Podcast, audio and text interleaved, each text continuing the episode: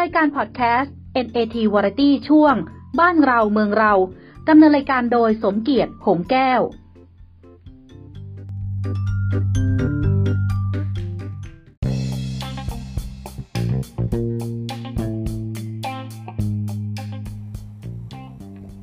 สวัสดีครับท่านผู้ฟัง พบกับสถานีพอดแคสต์ NAT Variety ช่วงบ้านเราเมืองเรา วันนี้ก็ มาถึง episode ที่ 13 แล้วนะครับ ประจำวันที่ 5 มีนาคม 2563 ซึ่งเป็นวันนักข่าว ก็เลยจะมาพูดในเรื่องเกี่ยวกับวันนักข่าวกันสักหน่อยครับ เพื่อบันทึกเก็บเอาไว้ ท่านผู้ฟังก็สามารถรับฟังสถานีพอดแคสต์ได้นะครับ ทางแอปพลิเคชันต่างๆ แอปพลิเคชันเกี่ยวกับเรื่องของการฟังเพลงเนี่ยแหละครับ ไม่ว่าจะเป็น iTunes หรืออะไรก็แล้วแต่นะครับ ก็สามารถรับฟังได้เพียงแต่ search ไปที่ NAT Variety ก็จะขึ้นนะครับ หรือ search บ้านเราเมืองเรา หรือ search เรื่องที่ต้องการที่จะพูดคุยกัน ครับวันนี้ก็จะคุยในเรื่องของวันนักข่าว วันนักข่าวหรือปัจจุบันเนี่ยจะเรียกว่าวันสื่อสารมวลชนก็ได้นะครับ ก็เริ่มก่อตั้งตั้งแต่วันที่ 5 มีนาคมปีพุทธศักราช 2498 ครับนับวันนานมากตั้งแต่ปี 2498 รุ่นบุกเบิกนั้นก็มีหลายท่านนะครับ รุ่นที่ เบิกขึ้นมาก็มีคุณพี่วิภาสุกิจ ซึ่งล่วงลับไปแล้ว หลายท่านล่วงลับไปแล้วครับ คุณพี่วิภาสุกิจนี่อยู่มติชนครับ คุณโชตมณีน้อย คุณเทศจงคดีกิจ คุณประจวบอัมพสเวตคุณวิเชียนโลดจะทานโทษ โลดจนะวงศานนท์คุณถาวรมุ่งการดี เยอะแยะไปหมด หลายท่าน โดยในยุคนั้นเป็นยุคที่ประชาธิปไตยกำลังงอกงามครับประเทศไหนมีประชาธิปไตยแค่ไหนให้ดูที่กลุ่มสื่อสารมวลชนนี่แหละครับ สมัยนั้นนะครับสมัยนี้ไม่แน่ สมัยก่อนสื่อสารมวลชนเนี่ยเขาจะนับกันเนี่ยก็จะผมไม่เอาเอาสื่อสารมวลชนละกัน ใช้คำว่าสื่อสารมวลชนเพราะสมัยก่อนสื่อสารมวลชนมีน้อยนะครับสื่อหลักๆ ของสื่อสารมวลชนสมัยก่อนสำหรับพ่อแม่พี่น้องนะก็คือหนังสือพิมพ์นะครับหนังสือพิมพ์เราจะไม่นับทีวีสมัยก่อนนั้นทีวีก็มีน้อยช่องแล้วก็จะเป็นกระบอกเสียงของรัฐบาลก็พูดตรงๆนะครับ เพราะว่าถ้าไม่เป็นกระบอกเสียงของรัฐบาลไม่ทำตามรัฐบาล ก็อาจจะมีปัญหาได้ เพราะว่ารัฐบาลควบคุมคลื่นอยู่นะครับไม่ว่าจะเป็นของอประจำสำนักนายกนะครับหรือคลื่นของทหาร ตอนนั้นยังไม่มีช่อง 11 กรมประชาสัมพันธ์ดังนั้นหนังสือพิมพ์เป็นสิ่งสำคัญมากในเรื่องของการสื่อสารถ้าหนังสือพิมพ์เนี่ยเบ่งบานเมื่อไหร่แสดงว่าประชาธิปไตยเบ่งบาน คนที่จะทำงานด้านหนังสือพิมพ์ จึงจะต้องค่อนข้างมีจริยธรรมสูง สมัยก่อนเนี่ยจริยธรรมมีแค่ 5 ข้อเขาปฏิบัติกันเกินด้วย แล้วก็ไม่มีการเข้าไปยุ่งกับเรื่องของการเมืองเหมือนปัจจุบันนี้นะปัจจุบันนี้ล่าสุดปฏิวัติปุ๊บก็ กระโดดเข้าไปเป็นสอนอชอเลยนะเขาเชิญก็ไป สมัยก่อนเขาเชิญนะสมัยก่อนนะสมัยที่วุฒิสมาชิกมาจากการแต่งตั้งเนี่ยสมัยนั้นเขาก็เชิญนักข่าวเข้าไปร่วมเป็นสวแต่นักข่าวก็ปฏิเสธก็จะมีแต่ผู้บริหารของอสื่อโทรทัศน์บางท่านขอไม่เอ่ยนาม เข้าไปเป็นสวนะก็เท่านั้นนะครับ แต่ปัจจุบันนี้มันคงวันธรรมดาครับ มีจุดสูงสุดก็ต้องมีจุดต่ำสุด พอถ้าสื่อสารมวลชนหรือนักหนังสือพิมพ์เนี่ยเข้าไปยุ่งเกี่ยวกับการเมืองหมายถึงเข้าไปเป็นส่วนหนึ่งของการเมืองโดยหวังว่าจะช่วยพัฒนาประเทศชาติ อันนั้นผิดบริบท ถ้าต้องการจะช่วยประเทศชาติคุณต้อง ไปรับราชการ หรือไปเป็นสสสวเพื่อที่จะร่างกฎหมาย ไม่ใช่ว่ามาอาศัยความเป็นผู้สื่อข่าวเป็นบรรณาธิการ มีชื่อเสียง แล้วก็แทรกตัวเข้าไปเป็นสวไปเป็นสภาล่างอะไรต่างๆ เพื่อให้ได้รับเชิญไป เพื่อให้ได้เงินเดือนเยอะๆ เพื่อให้มีอำนาจกระทำนู่นกระทำนี่นะเพื่อที่จะมาครอบงำสมาคม สมาคมปัจจุบันนั้นก็คือสมาคมที่แข็งแรงที่สุดตอนนี้ที่เป็นหลักๆ เลยก็คือสมาคมนักข่าวแห่งประเทศไทยนะครับหรือสมาคมนักข่าวนักหนังสือพิมพ์แห่งประเทศไทย สมาคมนี้นะก็ค่อนข้างที่จะเป็นสมาคมที่แข็งแรงกระผมนี่ก็เป็นสมาชิกตั้งแต่ปีประมาณ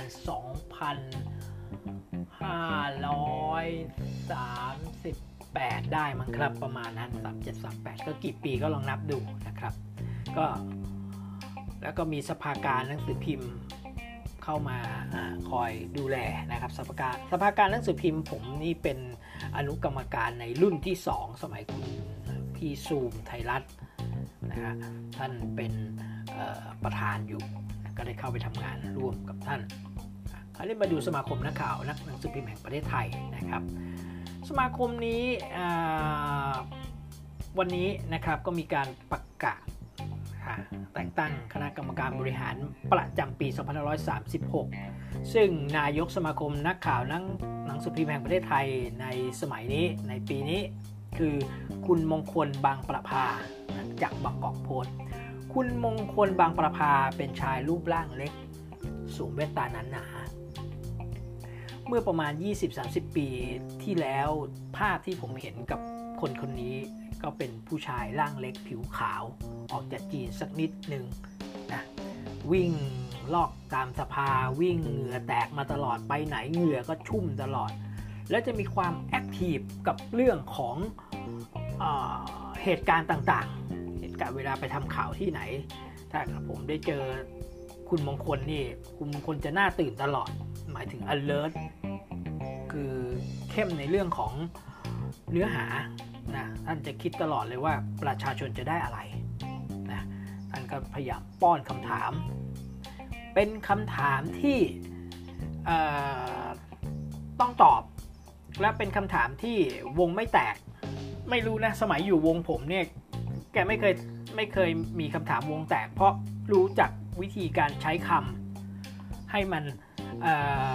เรื่องหนักๆ เรื่องเครียดๆแกใช้คำถามที่มันไม่เครียดด้วยน้ำเสียงอันนุ่มไม่ตะคอกนะครับนักข่าวหลายคนชอบตะคอก โดยเฉพาะสายอาชญากรรม ผมไม่ไม่ไม่ได้ว่านะครับอธิบายกันเฉยข่าวอาชญากรรมเดี๋ยวค่อยว่ากันนะครับดังนั้นการที่คุณมงคลบางประภาจากบางกอกโพสต์ ได้รับแต่งตั้งเป็นนายกสมาคมนักข่าว นักหนังสือพิมพ์แห่งประเทศไทยในโอกาสนี้ผมก็คิดว่าเหมาะสมแล้วนะมันก็ต้องเหมาะสมแหละผมจะไปค้านได้ยังไง ผมไม่ผมไม่มีอะไรแล้วตอนนี้นะครับ ผมไม่ได้ไปมีส่วนร่วมอะไรเพราะว่าตอนนี้ผมมาทำออนไลน์นะแล้วสื่อด้านออนไลน์ก็ก็ยังไม่ได้มีการรวมตัวอะไรกันมากมายนะส่วนกรรมการบริหารของสมาคมก็มีเยอะแยะไปหมดเลย เอาที่สำคัญสำคัญนะครับก็คือมีคุณนอลินีเรืองหนูจากมติชน มีคุณเฉลิมชัยยอดมาลายจากแนวหน้า คุณจิรพงศ์ประเสริฐผลลังฐานเศรษฐกิจ คุณจุพลแก้วแจ่มสยามรัฐ คุณวัฒนชัยยะลินจากผู้จัดการ คุณหาไทยรัฐดีประเสริฐจากกรุงเทพธุรกิจ คุณวัศยศงามขำจากบางกอกโพสต์ คุณสุภเลิก วิเชียนปัญญาจากเดลีนิวคนนี้เป็นนายทะเบียนนะครับก็คุณสุภเลิกนี่ก็เป็นนักข่าวมากความรู้คนหนึ่งนะครับ คุณสุภเลิกนี่จะมีคำถามตลอดเวลาไม่ว่าอยู่ที่ไหน จะไม่ว่าอยู่วงไหน วงไหนคือกลุ่มไหนนะครับ กลุ่มสารกลุ่มอะไรก็แล้วแต่นะครับ ดี๋ยวเดี๋ยวเดี๋ยวเรามาพูดกันต่อนะครับ เดี๋ยวได้เวลาพักเลยขอพักสักครู่ครับ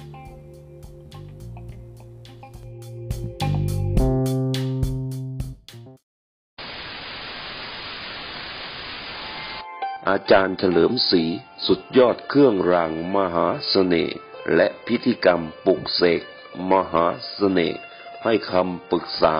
เกี่ยวกับเมตตามหานิยมทุกชนิด โทร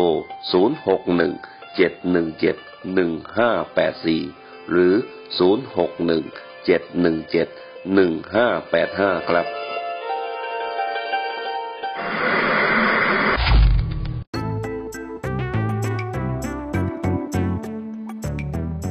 คุณกำลังฟัง NAT Variety ช่วง บ้านเราเมืองเราดำเนินรายการโดยสมเกียรติหงแก้ว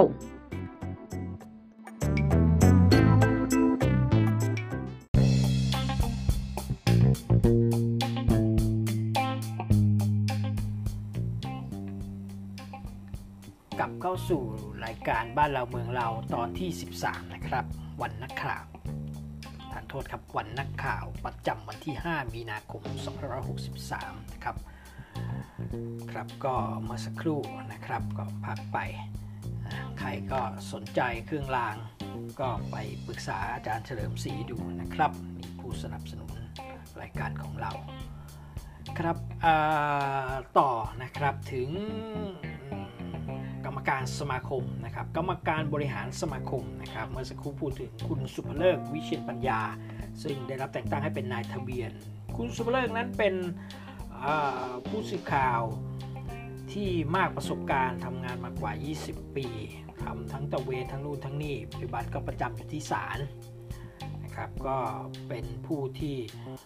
จบด้านกฎหมายด้วยนะแล้วก็เป็นผู้สื่อข่าวที่ ดูว่าวงไหนมีสาระก็จะอยู่วงนั้นจะอยู่กลุ่มนั้น แล้วก็จะมักจะมีคำถามอยู่ตลอด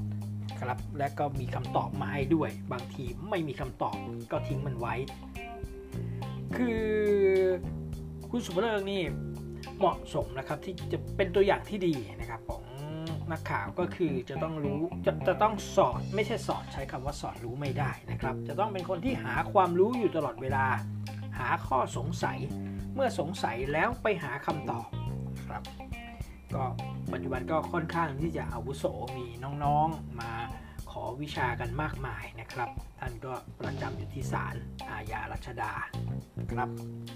ใครว่างผ่านไปผ่านมาก็แวะไปได้นักศึกษาหรือผู้ที่อยากจะมีความรู้ด้านนี้ อยากจะรู้ด้านนี้ก็ลองไปหาท่านดูนะครับ ท่านอยู่แถวนั้นแหละครับ รู้จักตั้งแต่ยาน ทานโทษ รู้จักตั้งแต่ยามเฝ้าประตูยันถึง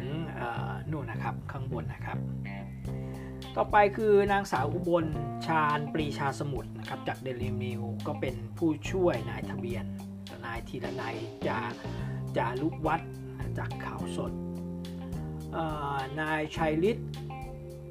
ยนเปี่ยม จากบางกอกโพสต์นายมนเทียน อินทรเกตจากคมชัดลึก นายชำนาญชัยศรีทานโทษ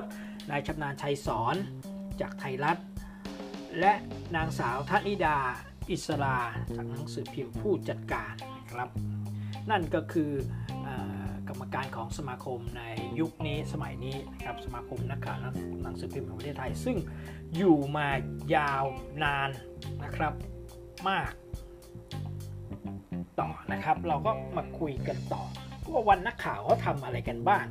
วันนักข่าวเนี่ยอ่าเดิมนะครับในอดีตก็เป็นวันที่เรามาพบปะสังสรรค์กันมาเจอกันมาพบกันนะอ่าโดยว่าโดยก่อนก่อนก่อนวันก่อนวันนักข่าวหนึ่งวันเนี่ยนะโดยวันที่4เนี่ยก็จะมีการประชุมเลือกกรรมการเลือกอะไรต่ออะไรกันนะครับแล้ววันที่ 5 ก็ประกาศแล้วก็มีงานโรงงานเลี้ยงกันนะ ซึ่งสมาคม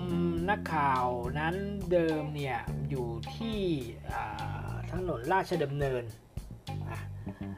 ปัจจุบันก็ย้ายมาอยู่ตรงย่านลาดวิถี ตรงตรงนั้นนะเขาเรียกย่านราชวิถีหรือเปล่า ตรงใกล้ๆกับสะพานกรุงเทพกรุงทนอาสะพานกรุงทนครับท่านโทษสะพานสังฮีนั่นเองนะครับ นั่นแหละครับ อยู่ย่านนั้นตรงข้ามโรงพยาบาลราชวิถีนะครับ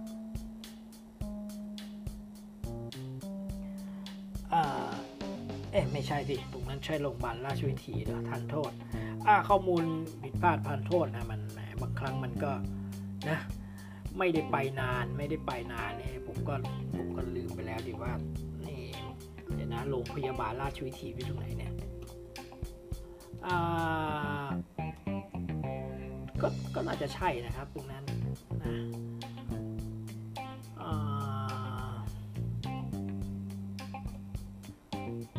ใช่ไหมโรงพยาบาลราชวิถี อืม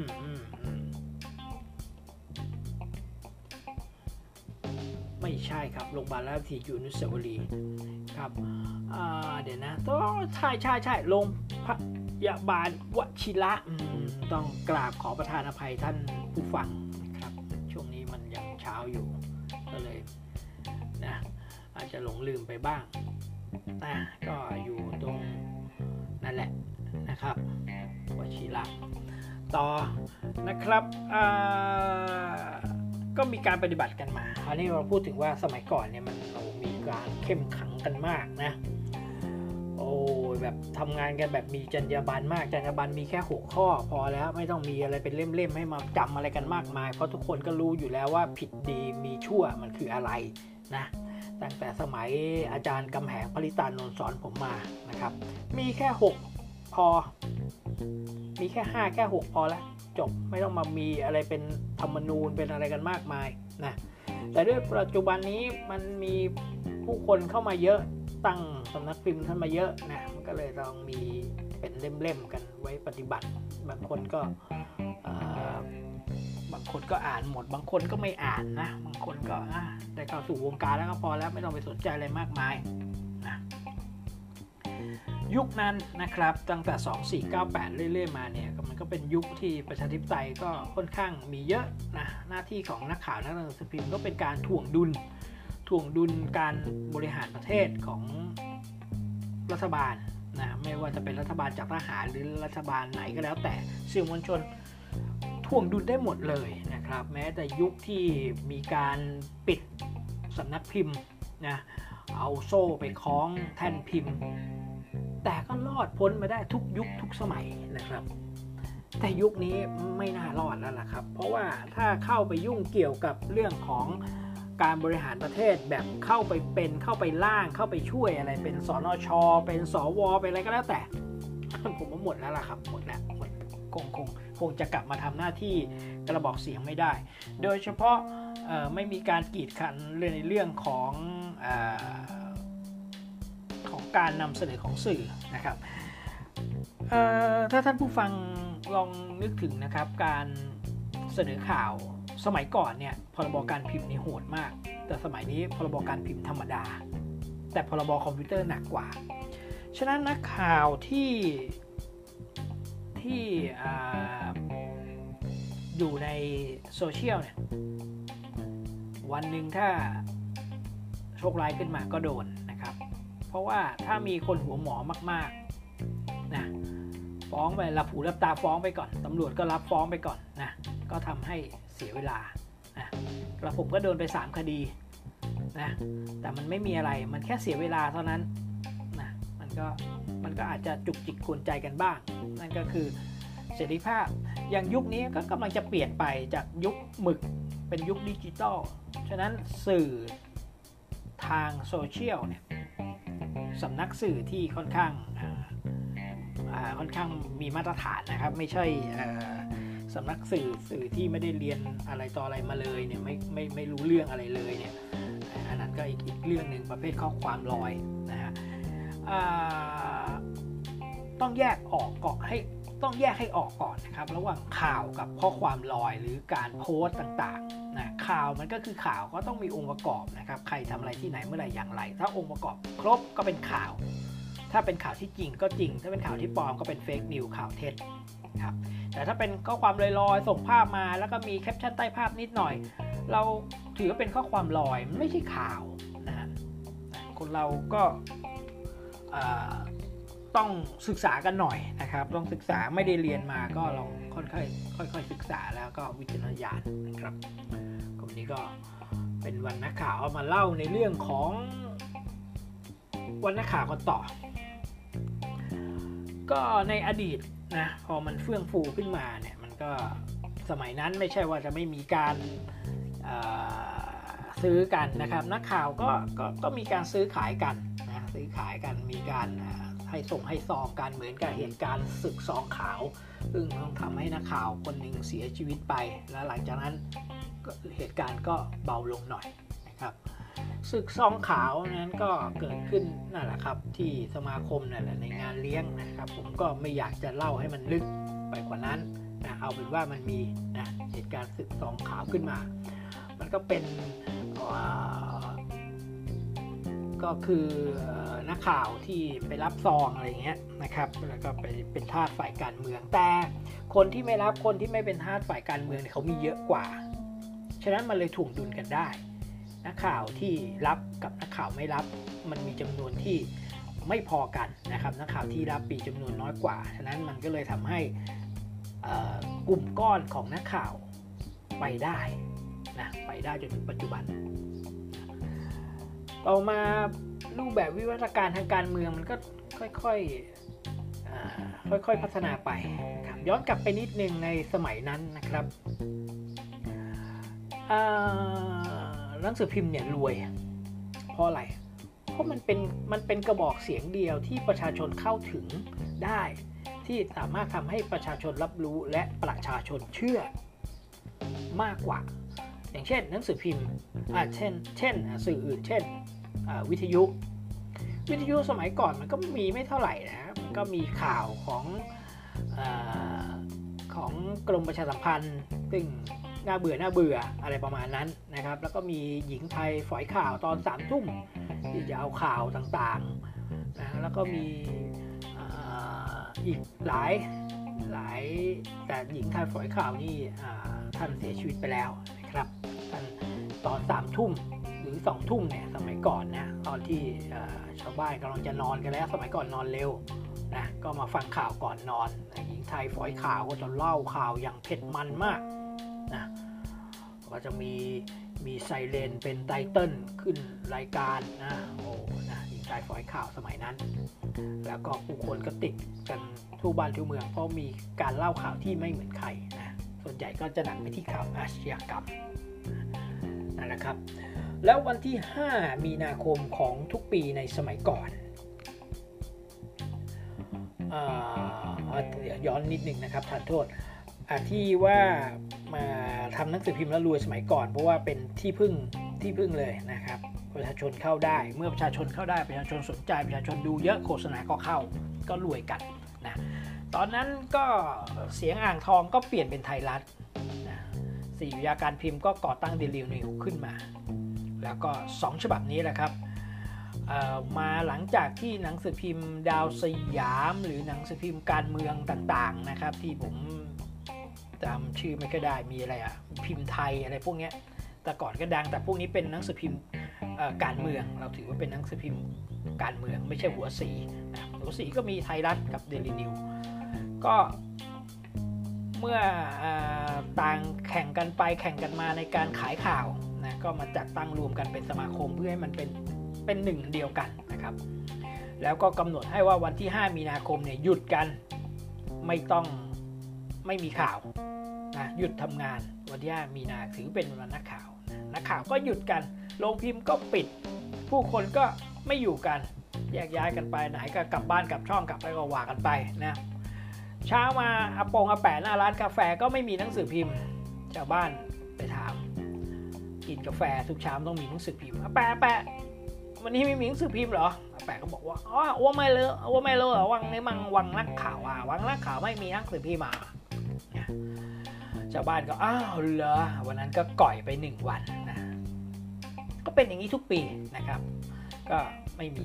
จนมาวันหนึ่งมันมีการแข่งขันกันสูงนะครับ มีการแบบรถขนส่งหนังสือพิมพ์ที่ไปยังต่างจังหวัดนี่ก็มีการแบบว่าแข่งกันหนัก ถึงขั้นเบียดกันตกถนนเลยก็ว่าได้นะทำให้สองค่ายยักษ์แห่งวิภาวดีสู้กันหนักมาก จนสู้กันแบบจนถึงมาวันหนึ่งนะจำปีไม่ได้ ค่ายหนึ่งนะครับ ไม่อยากจะบอกว่าค่ายไหนแหละ แต่มันอยู่ในวิภาวดีนี่แหละยอมฉีกสัญญา ใจที่ให้กันไว้ว่าวันที่ 5 มีนาจะไม่เสนอข่าวครับอันนี้เป็นข้อมูลที่บุคคลที่เก่าๆแก่ๆเล่าให้ผมฟังมานะครับ ไม่ต้องไปดูว่าประวัติศาสตร์เป็นยังไงอะไรยังไงอันนี้เป็นเรื่องเล่ามานะครับ เรื่องเล่ามาผู้ที่เล่ามีมากกว่า 5 คนแล้วเสียชีวิตไปแล้ว 4 คน ต่อ แข่งกันดูเดือด จนมาถึงวันนักข่าว ก็มีฉบับหนึ่งเนี่ยแหละ เอาว่าวันนี้เราว่าจะเป็นวันที่เราโกย ไม่ยอมไม่ยอมอหยุดทำข่าวยังเสนอข่าวต่อไปแล้วอ้างว่าประชาชนต้องได้รับข่าวสารทุกวัน เป็นข้ออ้างแล้วก็เปิดขายฉะนั้นในแผงนี้ก็จะมีฉบับนี้ฉบับเดียว ฉบับอื่นเขาหยุดกันหมดเลิกกันหมด เป็นการเพียงพั้มทางธุรกิจของฝ่ายที่หยุดไปนะฮะเช้ามาอาแปะก็เอาหนังสือพิมพ์มาวางไว้บนโต๊ะคนที่มากินกาแฟก็บอกว่าอ้าแปะวันนี้มันวันนักข่าวไม่มีหนังสือพิมพ์ฉบับนี้ล่ะอาแปะก็บอกอะว่าก็ไม่รู้เหมือนกันเขามาส่งอะเนี่ยเขามาส่งเนี่ยเต็มเลยเนี่ยฉบับอื่นไม่มีไม่ฉบับนี่ฉบับเดียวนะหลังจากนั้น หลังจากนั้นเป็นต้นมาหนังสือพิมพ์อื่น ๆ ที่เขาหยุดไปปุ๊บเขาก็เจ็บแค้นนิด ๆ ก็อาจจะไม่นิดก็ได้ ผมพูดให้มันซอฟเจ็บแค้นนิด ๆ ปีต่อมาปุ๊บก็เลยไม่มีใครแล้ว ไม่มีใครหยุดแล้ววันนักข่าวทำงานปกติ ใครที่เป็นหนังสือพิมพ์ที่อยากจะหยุดก็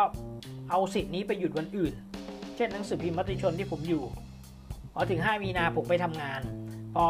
วันที่6อะผมอาจจะหยุดก็ได้ผมใช้สิทธิ์หยุดวันนักข่าววันที่ 6 หยุดวันที่ 7 วันที่ 8 หรือหยุดวันไหนก็ได้ผมใช้สิทธิ์หยุดวันนักข่าวได้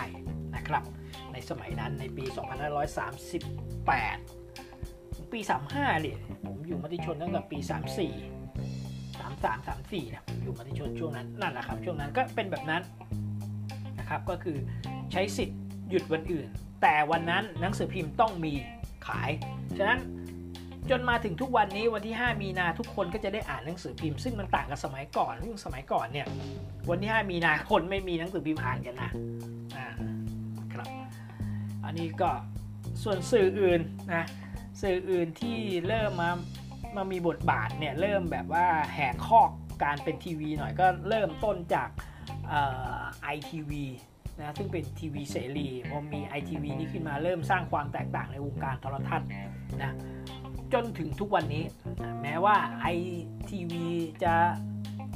เจ๊งไปแล้วทานโทษจะล้มละลายไปแล้วนะก็เถอะแต่ว่าสิ่งที่ไอทีวีทำไว้จนมาถึงทุกวันนี้ก็คือความเป็นอิสระของข่าวทีวี มีมากขึ้น ท่านก็ไปดูเลยถึงแม้ว่ามันจะไม่มากล้นฟ้า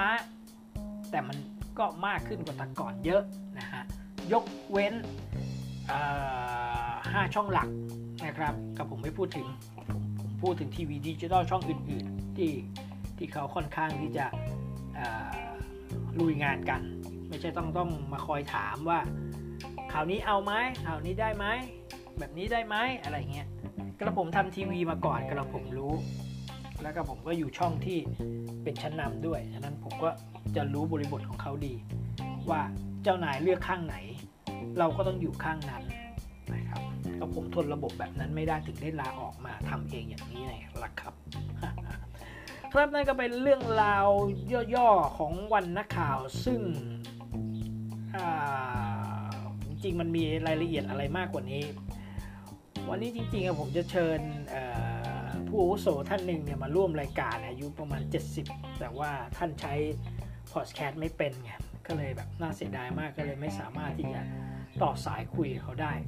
เดี๋ยวรอให้กระผมนี่ไปสอนเขาก่อนนะไปสอนผู้เฒ่าวัย 70 ปีนี้มาก่อน จะเป็นใครนั้นยังไม่บอกขออุบไปก่อน แล้วก็จะมามาฟังจากเขาดีกว่านะครับอย่ามาฟังจากผมเลย ผมไม่ค่อยชอบที่จะมาอธิบายอะไรมากมาย ผมเป็นผู้สื่อข่าว ผมมักจะให้คนอื่นมาพูดแล้วผมถามมากกว่านะครับ ท้ายนี้นะครับสมาคมนักข่าวนักหนังสือพิมพ์แห่งประเทศไทยนะก็เชิญพบปะสังสรรค์กันที่ห้องอโนมาแกรนโรงแรมอโนมาแกรนราชดำริเวลา 17นาฬิกา30 นาทีนะครับ ก็พบปะสังสรรค์กันในวันนักข่าวนะก็ วันที่ 5 มีนา2563 นะครับ ก็ไปกันได้ ใครที่เป็นนักข่าวเป็นสมาชิกก็ไปกัน งานก็ลงทะเบียน 17นาฬิกา30 นาที แล้วก็ 18นาฬิกา30 ก็มีเริ่มพิธีการนะครับ มีวิธีทัศน์ประวัติผลงานของสมาคมของสมาคมนักข่าวนักหนังสือพิมพ์ของประเทศไทยนะครับมีอะไรต่ออะไรไปถึง ปาถกถาพิเศษในเรื่องพลัง 5G ในการปรับโครงสร้างและขับเคลื่อนเศรษฐกิจไทย โดยคุณถากรตันทสิทธิ์เป็นเลขาสำนักคณะกรรมการกิจการกระจายเสียง กิจการโทรทัศน์ และกิจการโทรคมนาคมแห่งชาติ หรือกสทช ทุ่มเศษๆก็จะมีพิธีมอบรางวัลการ ประกวดข่าวต่างๆนะครับทุกปีก็จะมีการประกวดข่าวผลงานอะไรต่ออะไรเนี่ยมากันมีประกวดข่าวประกวดภาพข่าวอะไรประมาณนี้นะครับ ในวันนี้หลักๆ ก็จะมีรางวัลข่าวอนุรักษ์ธรรมชาติ และสิ่งแวดล้อมดีเด่นของชมรมนักข่าวสิ่งแวดล้อม แล้วก็รางวัลอิสลามันตะกูล ประเภทข่าวยอดเยี่ยมของมูลนิธิอิสลามันตะกูล แล้วก็รางวัลอิสลามันตะกูลประเภทข่าวยอดเยี่ยมอันนี้ก็เป็นของมูลนิธิเช่นกันนะก็มีภาพข่าวยอดเยี่ยม แล้วก็ข่าวยอดเยี่ยมนะหลังจากนั้นเกือบจะสองทุ่มก็จะมีการแนะนำกรรมการบริหารชุดใหม่อย่างที่กระผมกล่าวไว้ตั้งแต่ต้นแล้วนั่นคือกรรมการบริหารชุดใหม่ที่จะมาทำงานนะครับ และหลังจากนั้นสองทุ่มเป็นต้นไปนะครับก็จะมี ตามอัธยาศัยนะครับพักผ่อนรับประทานอาหารกินข้าวดื่มอะไรก็ตามอัธยาศัย โดยวงดนตรีของสื่อมวลชนนะครับไอไลเนอร์นะเป็นวงของใครก็ไม่รู้ไม่ได้แจ้งมาครับนั่นก็คือเรื่องราวของวันนักข่าว ก็ไม่ต้องห่วงครับปีหน้า เรามาพูดคุยกันใหม่เรื่องของวันนักข่าวมันมีเยอะนะครับ พูดหมดภายในวันเดียวปีเดียวมันไม่ได้นะสำหรับเรื่องของวันนักข่าวก็ พบกันใหม่ในปีหน้านะครับปีหน้าในวันที่ 5 มีนาคมก็จะมาเล่ากันอีกนะครับ ก็อาจจะถ้าใครยังมีชีวิตอยู่ แล้วก็ใครหมายถึงคนที่ผมจะไปเอามาร่วมรายการถ้ายังมีชีวิตอยู่นะครับผมก็จะนำมาร่วมมาฟังจากคนที่เขาแก่กว่าผมดีกว่านะมันจะฟังแล้วมันจะได้อัธรสกว่า มันจะหนักแน่นกว่านะครับ สำหรับวันนี้ก็ต้องล่ำลากันไปก่อน พบกันใหม่ในปีหน้าสำหรับวันนี้ก็ขอให้ทุกท่านโชคดี มีเงินใช้ สวัสดีครับ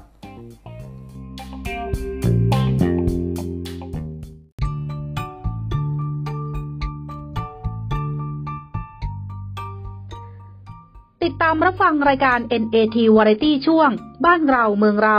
ได้ทุกวันจันทร์ถึงวันศุกร์หรือช่วงวันสำคัญทางพอดแคสต์ Spotify Google Podcast b u r g e r CarPlay iTunes และแอปพลิเคชันฟังเพลงต่างๆ ฟังแล้วหากมีประโยชน์ กรุณากดติดตามขอบคุณค่ะ